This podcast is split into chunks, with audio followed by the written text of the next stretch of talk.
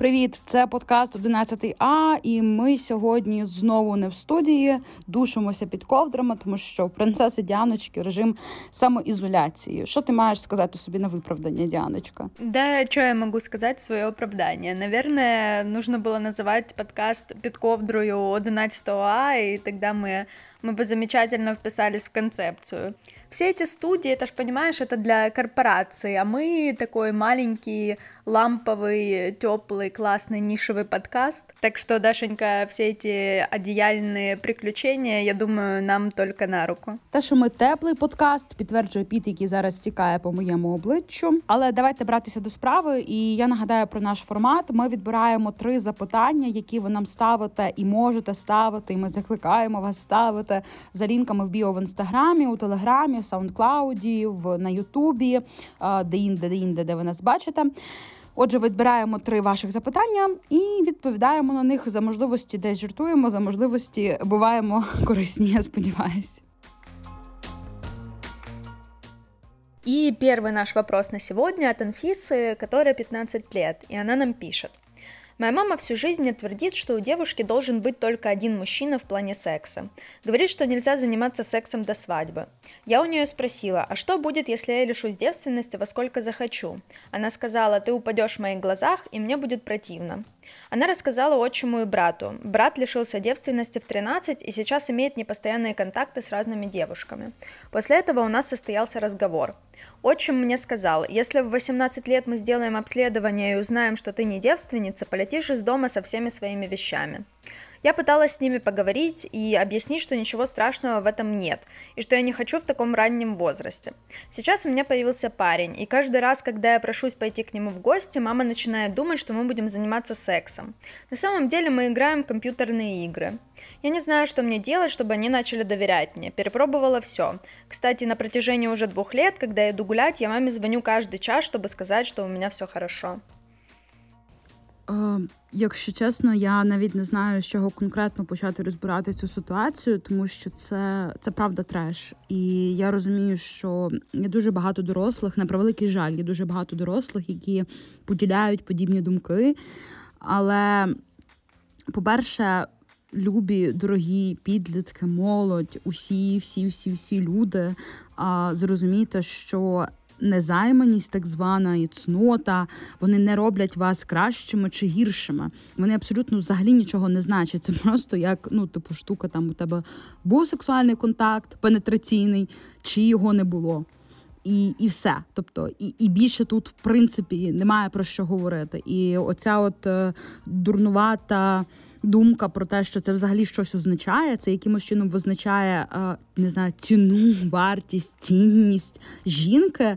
Е, це лише свідчення того, що ми досі віримо, ніби жінка, там дівчина це якийсь товар, і і її цнота, і незайманість це там не знаю, особлива характеристика її товару. А насправді ця історія нашої читачки це ну такий серйозний і дуже наочний приклад е, таких надмірно е, турботливих і надмірно контролюючих батьків, е, що є абсолютно не окей. І насправді моя порада тут зосередитися на собі, спробувати зробити так, щоб в майбутньому там якомога швидше ти змогла позбутися будь-якої залежності від них. Ну в основному це в принципі там матеріальна залежність, та щоб ти там якомога швидше змогла знайти собі роботу, була від них незалежною, і тоді тобі буде набагато легше. Проставляти, пояснювати якісь особисті кордони, можливо, там обмежити своє спілкування з ними і так далі. Дуже круто, що авторка цього запитання вона власне спробувала говорити зі своїми батьками. Я не знаю наскільки буде тоді доречною порада там да, справді спробувати поговорити, пояснити а, якісь речі, пояснити, що тобі некомфортно, пояснити, що тебе травмує їхній контроль. Бажано робити це без емоцій, як би складно нам не було. Тобто це така, якби прохідна порада. Раджу також попіклуватися про себе, можливо. Піти на терапію, якщо є кошти. Якщо немає коштів, можна звернутися на психологічну а, консультацію до тінерджайзера, наприклад. Ми там вже неодноразово радимо та їхні, а, їхній ресурс. де, де ви можете власне отримати якусь психологічну допомогу. Спробувати обмежити якесь там спілкування з ними. Не знаю, сказати, е, сказати, що тобі це дійсно заважає жити. Але мені просто здається, що в цій ситуації ну, дуже складно вигадати якийсь такий, не знаю, комунікаційний прийом для того, щоб вони справді там. Почали тобі довіряти. Тобто немає якогось чарівного слова, закляття, після якого вони почнуть довіряти. Е, мені здається, що ще також дуже допомагає, коли ти не йдеш на поступки. І але ну звісно, я не закликаю там доводити до якихось скандалів серйозних, і я не знаю наскільки це може бути там небезпечно для тебе. Але от якісь такі речі, типу там я йду гуляти, там ні, я не подзвоню через годину, там ще щось. Тобто, от коли ти вже там нібито починаєш ставити перед фактом, можливо, це варто там почати робити, може там у 16 років, да, коли вже там якась не знаю, не стає, типу, юридична, юридична більша більша самостійність.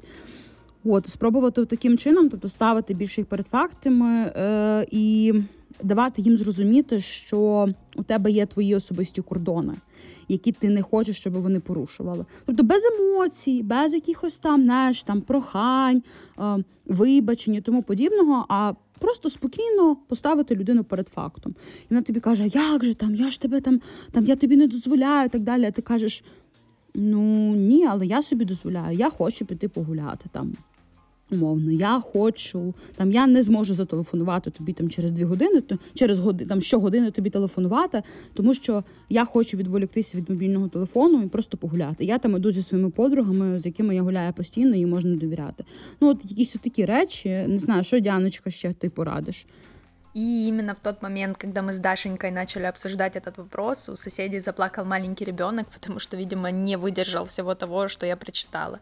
Ну, я согласна с Дашей, ситуация действительно сложная, и действительно в ней может быть сложно найти решение, но с чем я не совсем согласна, это с тем, что нужно продолжать гнуть свою линию, что-то доказывать, хотя бы потому, что Анфиса пишет, что уже пыталась поговорить с родителями, объяснить, что в этом нет ничего страшного, но, как мы видим, это не работает. Да, так бывает, иногда люди, э, с которыми мы находимся в иерархии, которые стоят э, в ней выше нас, э, они могут не соглашаться с нашими доводами, аргументами, какими бы они не были правильными и правдивыми. И ну, в этой ситуации для своего спокойствия собственного я бы просто согласилась э, с мамой, э, с отчимом, с братом, сказала бы, да, хорошо, я с вами согласна, никакого секса до свадьбы но это ваша жизнь, это ваше тело, и не ведитесь на то, что вы там в 18 лет куда-то пойдете делать обследование, хотя бы потому, что это незаконно.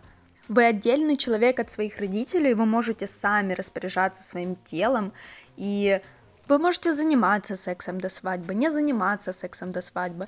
Никто контролировать это и никто решать за вас не может. Мы э, живем в стране, у которой есть законодательство, и возраст согласия это 16 лет, и с 16 лет вы можете э, распоряжаться своей сексуальностью как только хочется вам. Щодо того, як взагалі поводитися з батьками, які надмірно тебе контролюють, я також згадала, що є одна з таких методик, е, вона англійською називається як PARP, це скорочення абревіатура, та е, і е, вона полягає в тому, що спочатку ти описуєш поведінку, яка тебе дратує. Далі ти описуєш той ефект, який вона має на тебе, тобто спокійно, та і якось так раціонально починаєш пояснювати. Знову ж таки, пам'ятаємо, що найчастіше і типу найефективнішою такою методикою у умовних сварках є те, що ви кажете, от, наприклад, там від свого імені суто, тобто мені здається, я почуваюся, та а не там ти так робиш, або там ти там змусуєш змушуєш мене так почуватися, і так далі. Отже, ви пояснюєте, як. Е, впливає на вас ця поведінка, певна, яка вас дратує. Далі ви кажете, які може бути рішення цієї проблеми. Тобто, ви, наприклад, кажете там, мовно, мам, ну я би хотіла, щоб я телефон могла тобі телефонувати там раз на 3-4 годинки.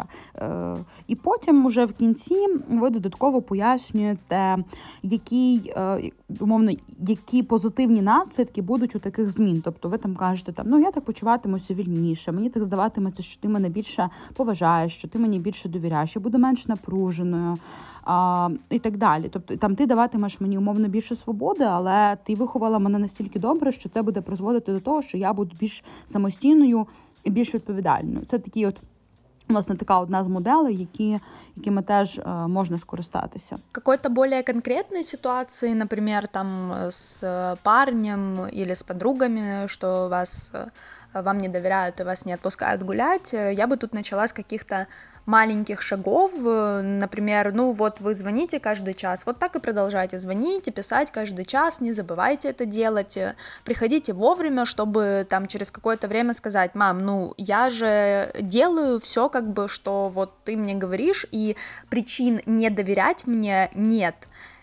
Насчет э, того, что вы находитесь дома у своего парня, неважно, чем вы там занимаетесь, а, я бы посоветовала, наверное, познакомиться, во-первых, с его родителями, а во-вторых, познакомить э, его родителей э, со своими родителями, чтобы, ну, так, я думаю, будет спокойней, потому что все-таки там взрослые люди, не знаю, наедине вы находитесь или все-таки они есть.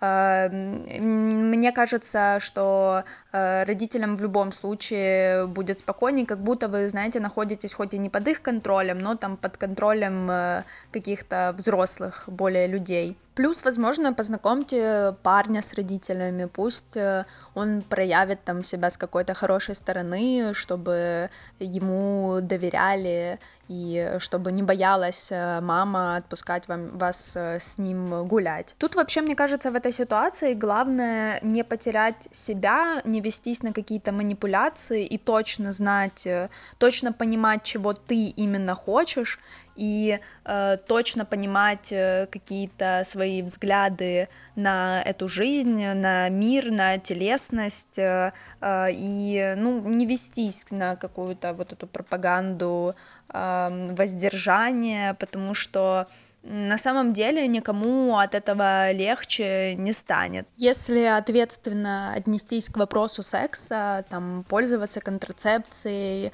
вообще знать, э, какие процессы происходят э, в твоем теле, чтобы там не было эксцессов каких-то с ЗППП или там с беременностью, то ничья жизнь а, от этого не ухудшится, а только улучшится э, ваше восприятие себя какой-то, вы получите новый экспириенс и так далее. В принципі, я думаю, що Діаночка дуже доречно зазначила, що часом ми справді знаходимося в таких ієрархічних стосунках, що йти на якісь конфлікти, намагатися знову і знову доказувати свою правоту або намагатися переконати людей, можливо, і не варто. Мені здається, що дуже доречно те, що ти Діаночка зазначила про е, познайомити хлопця з батьками або ж батьків хлопця з батьками, тому що це справді може трохи допомогти. Можливо, батьки трохи змінять е, свою думку і десь там зменшать контроль. От, ну і певна річ, от оця думка про те, що головне не втратити себе, і головне розуміти, чого ти хочеш, е, і потім, тому що насправді е, дослідженнями різноманітними вже доведено, що батьки, які надзвичайно контролюють і опікуються своїми дітьми, вони насправді своєю поведінкою негативно впливають на майбутнє цих же дітей, тому що пізніше ці діти виростають та і стають дорослими, які постійно, постійно женуться за нібито схваленням своїх батьків. Вони не можуть без їхнього якогось, без їхньої згоди, без їхнього контролю там діяти і тому подібне. І це дуже небезпечна штука. Саме тому я раджу, якщо є така потреба, звернутися по психологічну консультацію, зокрема до тінерджайзера або ж не знаю, можливо, навіть у школі там є психолог чи психологиня, які доволі професійно там зможуть допомогти. От Тому пам'ятайте про себе, обирайте завжди той варіант, який е, буде безпечніший і все-таки здоровіший безпосередньо для вас.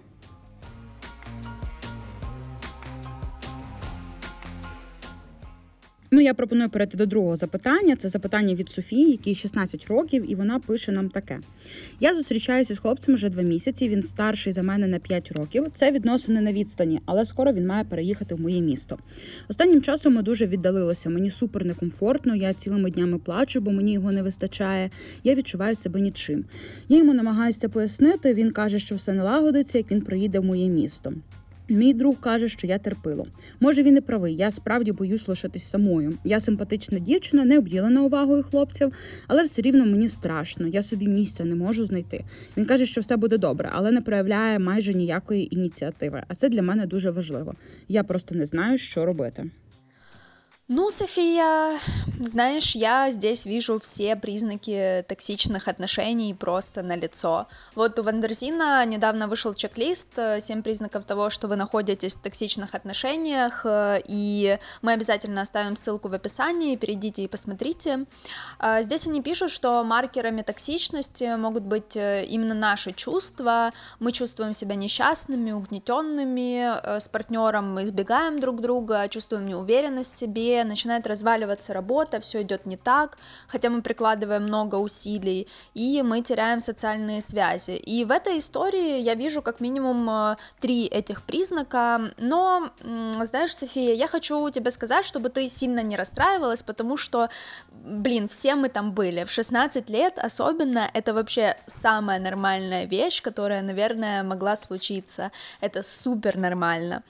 А, и знаешь, даже во взрослом возрасте сейчас многие люди э, попадают в такую ситуацию и позволяют своему партнеру вести себя не очень хорошо по отношению к ним. А, знаешь, я бы тебе посоветовала просто остановиться и понять, чем так, эти отношения такие классные, чем этот партнер такой уникальный, и почему ты должна чувствовать себя сейчас некомфортно и плакать целыми днями и чувствовать себя ничем, э, и эм, нужны ли тебе реально эти отношения, или все-таки ты больше боишься остаться одна.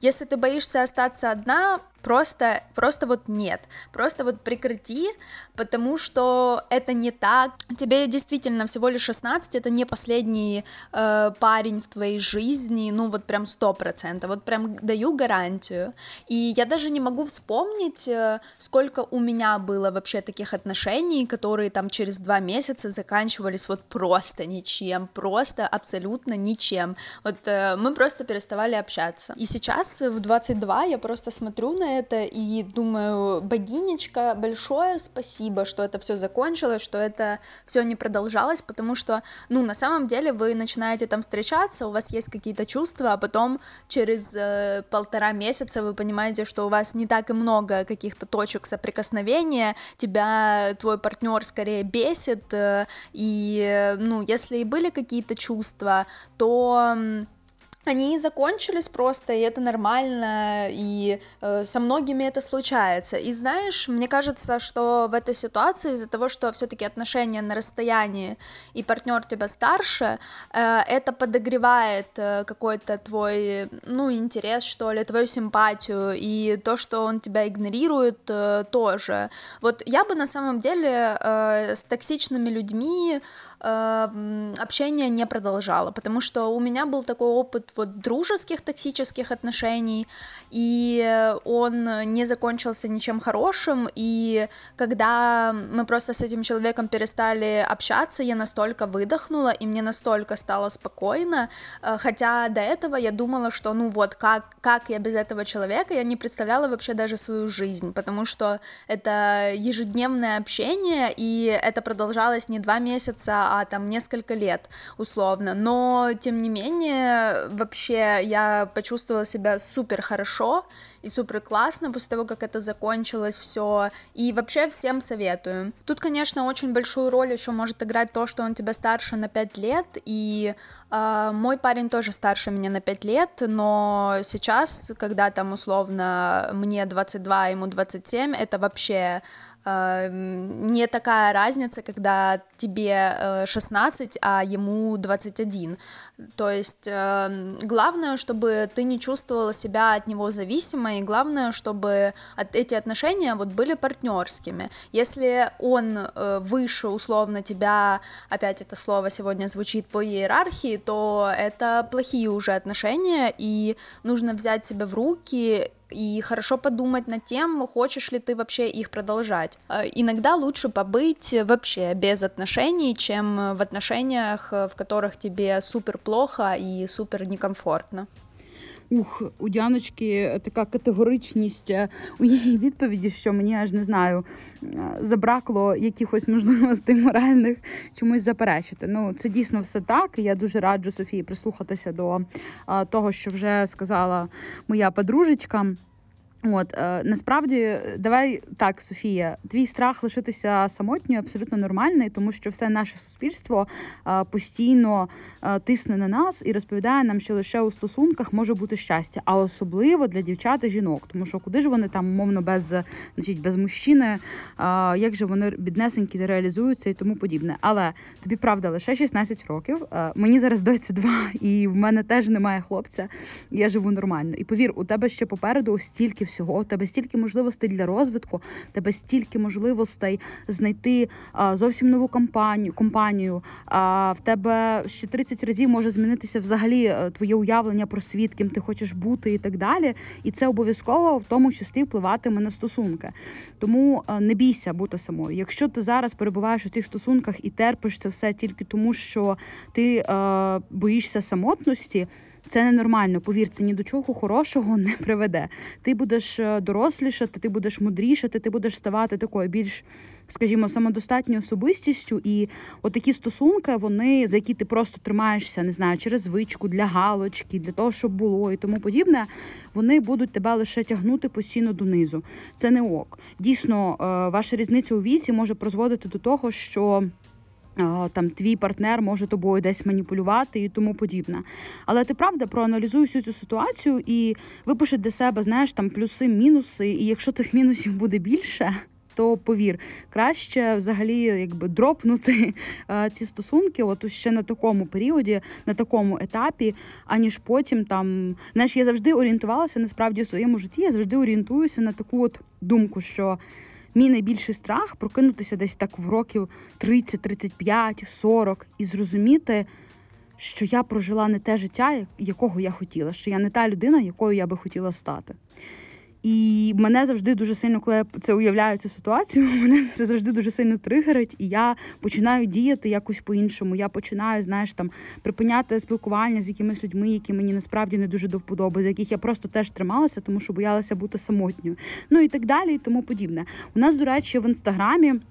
Та й телеграмі в нас є пост про самотність, і я дуже раджу тобі його почитати. Я думаю, що ми виставимо, ми поставимо лінк під записом. Тому справді проаналізуй цю всю ситуацію і слухай, жоден, жоден, жоден, жоден чоловік на світі не вартий твоїх сліз. Тим паче, якщо ти не обділена увагою хлопців, повір. Напевне, у світі точно має знайтися колись людина, від якої ти будеш радіти, посміхатися, е, бути щасливою, бути самодостатньою, яка допоможе тобі розвиватися, рухатися далі ставати кращою, підтримуватиме тебе, а не через яку ти там будеш, не знаю, мовно плакати. І ну і плюс ми завжди говоримо, що в здорових стосунках ваші почуття ніколи не нівелюють. Тобто, коли ти кажеш своєму партнерові чи партнерці, що слухай, ну мені не комфортно, мені не подобається твоя поведінка, мені стає сумно, я плачу, я почуваюся там нічим чи ніким і так далі. І якщо ця людина не реагує на це адекватно, не намагається знайти якийсь компроміс, можливо, щось там прояснити і так далі, це означає, що вона насправді не так уже і про вас піклується. Це боляче, це неприємно, це розчаровує. Але ну так є, і краще тоді вже просто обирати той варіант, який буде кращим для тебе, буде здоровішим для тебе і зробить тебе щасливішою. А це ну переважно життя без цієї людини. І ще, до речі, про токсичність, і про токсичні стосунки, і про таких, знаєш, типу відсутніх партнерів, як з англійською це там буквально переклала. Є така штука у наших з ними стосунках е, із такими от людьми, та, які нібито відсутні, які там дистанційовані, які не знаю, десь там ігнорять нас і так далі. Це те, що наше его може сприймати це як якийсь виклик. І ми можемо пробувати, типу, знаєш, там завоювати, перемогти, наздогнати, тощо, тощо, тощо. Але знову ж таки, це ні до чого хорошого не приводить, окрім того, що на цьому шляху, у цій гонитві за кимось, ти втрачаєш себе. Ти жертвуєш своїми е, інтересами, ти м, сама собі, ну не сама собі, але та, да, ти там терпиш біль. Ти плачеш, в тебе там е, не знаю, можуть руйнуватися стосунки з твоїми найближчими друзями, подругами і так далі. Це нездорово і цього бути не має. І наше третє запитання сьогодні, до речі, ми порушимо правила. Воно не з анкети, воно з нашого інстаграму. Нам написала наша читачка. Отже, запитання звучить так: вона нас запитує про тему вільних стосунків і сексу без обов'язків. Зокрема, їй цікаво, чому деякі люди застряють у сексі та прив'язуються після нього, а інші люди ні. Ну, ми з Діаночкою пошарилися, пошарилися в тернетах, Вікіпедіях і власних розумах, і зараз будемо вам відповідати. Почему-то всегда Дашенькина «Мы порылись в интернетах и почитали Википедию» заканчивается сбрасыванием мне ссылок на англоязычные ресурсы, но в этот раз ситуация немножко получше, тут хотя бы есть гифки, поэтому, Дашенька, я, честно, я просмотрела все гифки, а, но эту большую честь э, огласить э, результаты этих э, исследований научных я передаю тебе. И на самом деле тут э, речь идет э, о гормонах, об их влиянии на организм, а я бы хотела затронуть немножко другой аспект э, этой темы свободных отношений, секса без обязательств. Это социальный аспект, э, то, что социум нам об этом говорит, а говорит он, что это распущенность, что это аморальность, ну, в большинстве своем, да, мы понимаем, что сейчас уже все меняется, и в том числе и наше представление об отношениях, э, иначе бы таких вопросов у нас бы просто не возникало.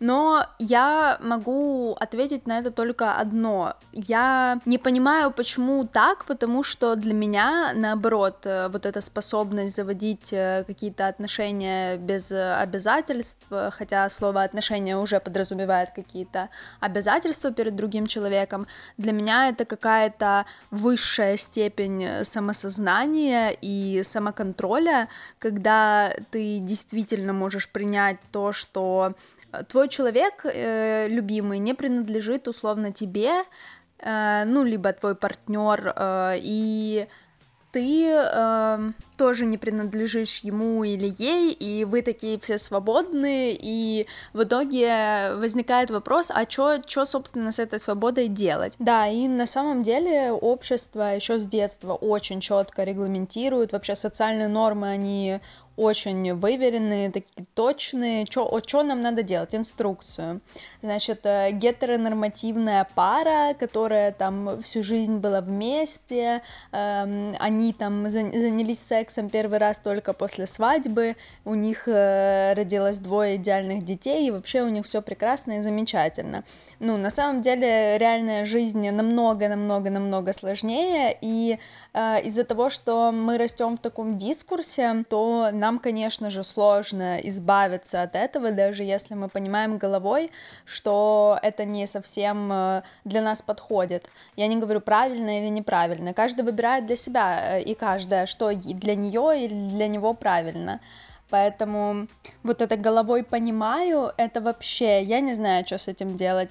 Э, когда ты действительно рационально можешь прийти к какому-то выводу э, и понять, да, вот для меня это правильно, но вообще никуда не девается все остальное, все твои эмоции, и это очень сильно бесит. Я не понимаю, почему мы не можем отключить там условно свои эмоции, как э, какие-нибудь вулканцы или там вампиры из дневников вампира, и вообще действовать абсолютно рационально.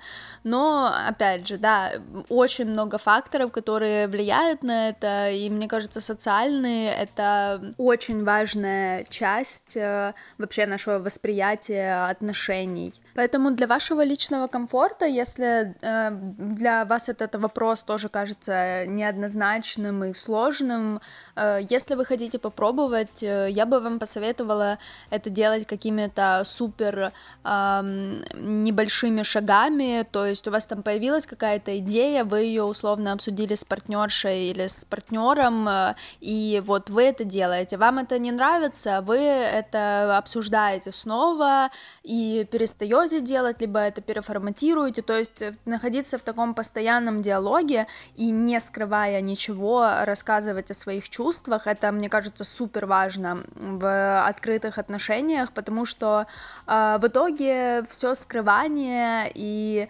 э, все держание в себе, это выливается в обиды, в ревность, э, в недопонимание, и в итоге ничего хорошего из этого не получится.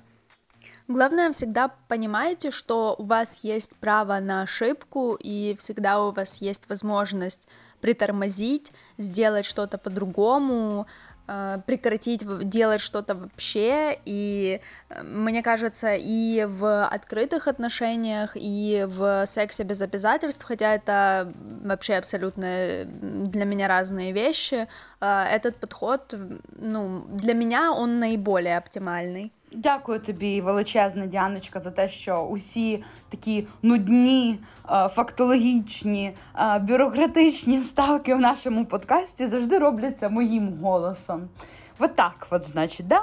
Ну, хорошо, хорошо. Насправді ж запитання, яке нам поставили, суперкомплексне, і тут треба говорити про соціальний аспект і біологічний аспект. Якщо ми говоримо про біологічний, то е, прив'язаність у сексі може бути спричинена тим, що під час оргазму у нас виділяється певна кількість гормону окситоцину, який відповідає, його що не знаєте, типу називають кадлин гормон, тобто гормон, який відповідає за всі наші обнімашки, там поцілуночки, якісь там ніжності і тому подібні речі. І ну кажуть, що в жінок він виділяється та виділяється його більше. Тому вони, можливо, більше прив'язані, більше прив'язуються після сексу, аніж там чоловіки. Хоча насправді е, трапляються ситуації і з чоловіками, такі, і з жінками. Очевидно, от е, тому він він може бути оцей от окситоцин може бути винуватцем того, що вам здається, що після того, як ви переспали з людиною, от все.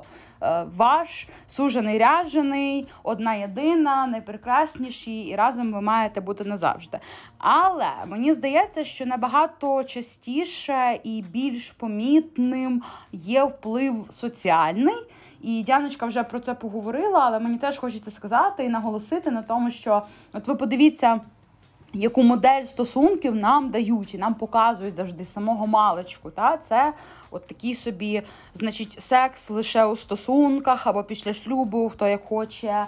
А, Секс це завжди щось таке суперсерйозне, табуйоване і так далі. І цілком окей, якщо для вас, е, от з вашої точки зору, секс це така річ, і ну, ви займаєтеся ним лише у стосунках, і для вас це безпосередньо частина е, стосунків. Тобто стосунки безпосередня частина сексу, навіть я би так сказала. Це окей, якщо це ваша думка, якщо це ваше ставлення, ваш світогляд, абсолютно нормально. Ненормально, якщо ви будете нав'язувати це іншим людям. От тому. Е, але з іншого боку, треба розуміти, що у нас ну наразі є тенденції трохи в інший бік, тобто якась там сексуальна революція, оце от звільнення. А, У нас починається дискурс про немоногамні стосунки, про неексклюзивні стосунки, про поліамурію і так далі, про вільні стосунки і так далі. І тут уже якби приходить оцей конфлікт того, що ми не зовсім якби. Ми дивимося на своє життя, ми згадуємо той соціальний аспект, до якого нас завжди привчали, що стосунки мають бути точно-точно частиною сексу. Але ми з іншого боку, маємо цей конфлікт з нашими якимись бажаннями і сучасними, не знаю, тенденціями, якщо хочете. Навіть я би сказала, такими більш актуалізованими темами, та от відкритими. І ми бачимо, що ну а насправді ні, а є секс на одну ніч, а є там та friends with benefits, тобто там е, друзі з чи чи подруги там з привілеями певними. От, І е, ми такі. хм-хм-хм, а що ж з усім цим робити? Каже, нам запитує в нас е, наш мозок. А ми такі вел, мозок, давай якби вирішимо. Ну і тут, звісно, що ми з точки зору подкасту завжди будемо вам наголошувати, що ви повинні зважено приймати це рішення, що це рішення від там рішення про те, який спосіб е, особистого життя ви матимете, залежить лише від вас. Ніхто не може вам нічого диктувати е, і так далі. І, і це не окей впливати на спосіб життя там інших людей. за засуджувати їх через щось, якщо тільки вони не не знаю, не порушують якісь ваші права, ваші особисті кордони. Також мені видається надзвичайно важливим поговорити про це питання, взагалі, як ми бачимо секс. Ми дуже часто бачимо секс, як якийсь товар, за який або хтось платить, або яким хтось розраховується. І навіть у стосунках, тобто ми часто бачимо секс у стосунках, відносинах з іншими людьми. Ми часто бачимо секс як якусь таку річ, якою нібито можна, ну не знаю.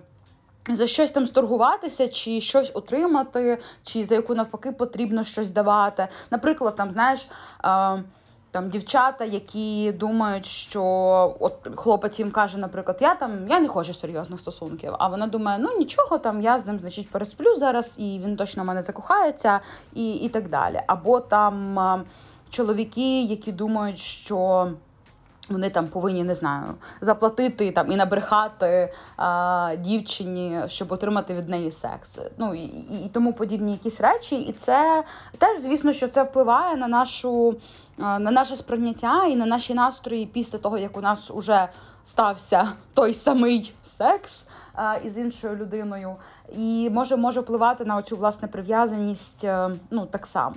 І звісно, що мені хочеться ще сказати, що ми живемо в тому дискурсі. Пам'ятайте, що ми живемо в тому дискурсі, коли де нам усі розповідають, що страшно бути самотніми. А самотніми лишаються лише ті люди, там без пари, лише ті люди, які там лузери і лузерки. А самотніми бути страшно, це ненормально. Ми всі повинні прагнути до того, щоб знайти оцю от якусь містичну другу половину. І дуже рідко нам розповідають про те, що слухай ти якби повноцінна особистість, і кохання це не якийсь товар, який можна. Знайти десь стосунки, та це не якісь товари, які можна купити в магазині, і там не знаю, е, ти не можеш вийти на вулицю, типа е, кричати: така так, так, ребята, хто хоче бути моїм хлопцем, значить е, зараз, зараз срочно е, приймаю заявочки. Це не так працює, і цілком нормально. Е, мені хочеться, щоб було нарешті цілком нормально бути там без пари, чи бути в неексклюзивних стосунках, чи е, бути взагалі в якійсь не знаю, альтернативній супер вашій індивідуальній версії цих стосунків і тому подібне, але це там довгий процес. Ну, власне, для цього і, зокрема, для цього теж робимо подкаст. Е, тому такі речі, як прив'язаність щодо сексу, теж можуть сприйматися нами крізь призму того, що секс. Це спосіб, нібито як зав'язати певні стосунки з людиною, прикріпити її до себе, не знаю, офіційно е, там це якийсь, якби, скажімо так, крок до цих стосунків, стосунків, і ми через свій страх, оцей там лишитися самотніми. Намагаємося використати е, секс як таку річ, якою ми не знаю, хочете е, прив'язуємо як якусь таку мотузочку, якою ми нібито хочемо прив'язати іншу людину до себе. На сьогодні все. Дуже дякуємо, що ви лишаєтеся з нами. Не забувайте, будь ласка, ставити нам запитання. Є на анкету спеціальний лінк у нашому інстаграмі, в нашому телеграмі, на саундклауді, в Ютубі. Робіть це. Можете навіть ставити інколи нам запитання е, в інстаграмі, просто в особисті писати, якщо вам впадло заповнювати анкету. Також не забувайте ставити нам лайки або писати коментарі своїми зауваженнями, позитивними, негативними, будь-якими е, на тих сервісах, де ви власне слухаєте наш подкаст. Не забувайте ставити нам оцінки, тому що ми, звісно, не Марк Лівен сексуальним подкастом. А, І тому потребуємо вашої підтримки, якщо вам власне подобається 11 А і те, що ми з Діаночкою робимо. Можете радити наш подкаст своїм друзям, подругам, братам, сестрам, тьотям, дядям, мамам, татам, бабусям, дідусям, вчителькам у школі, е, не знаю, сусідським. Сусідським дітям, дітям, підліткам тощо, тощо, тощо.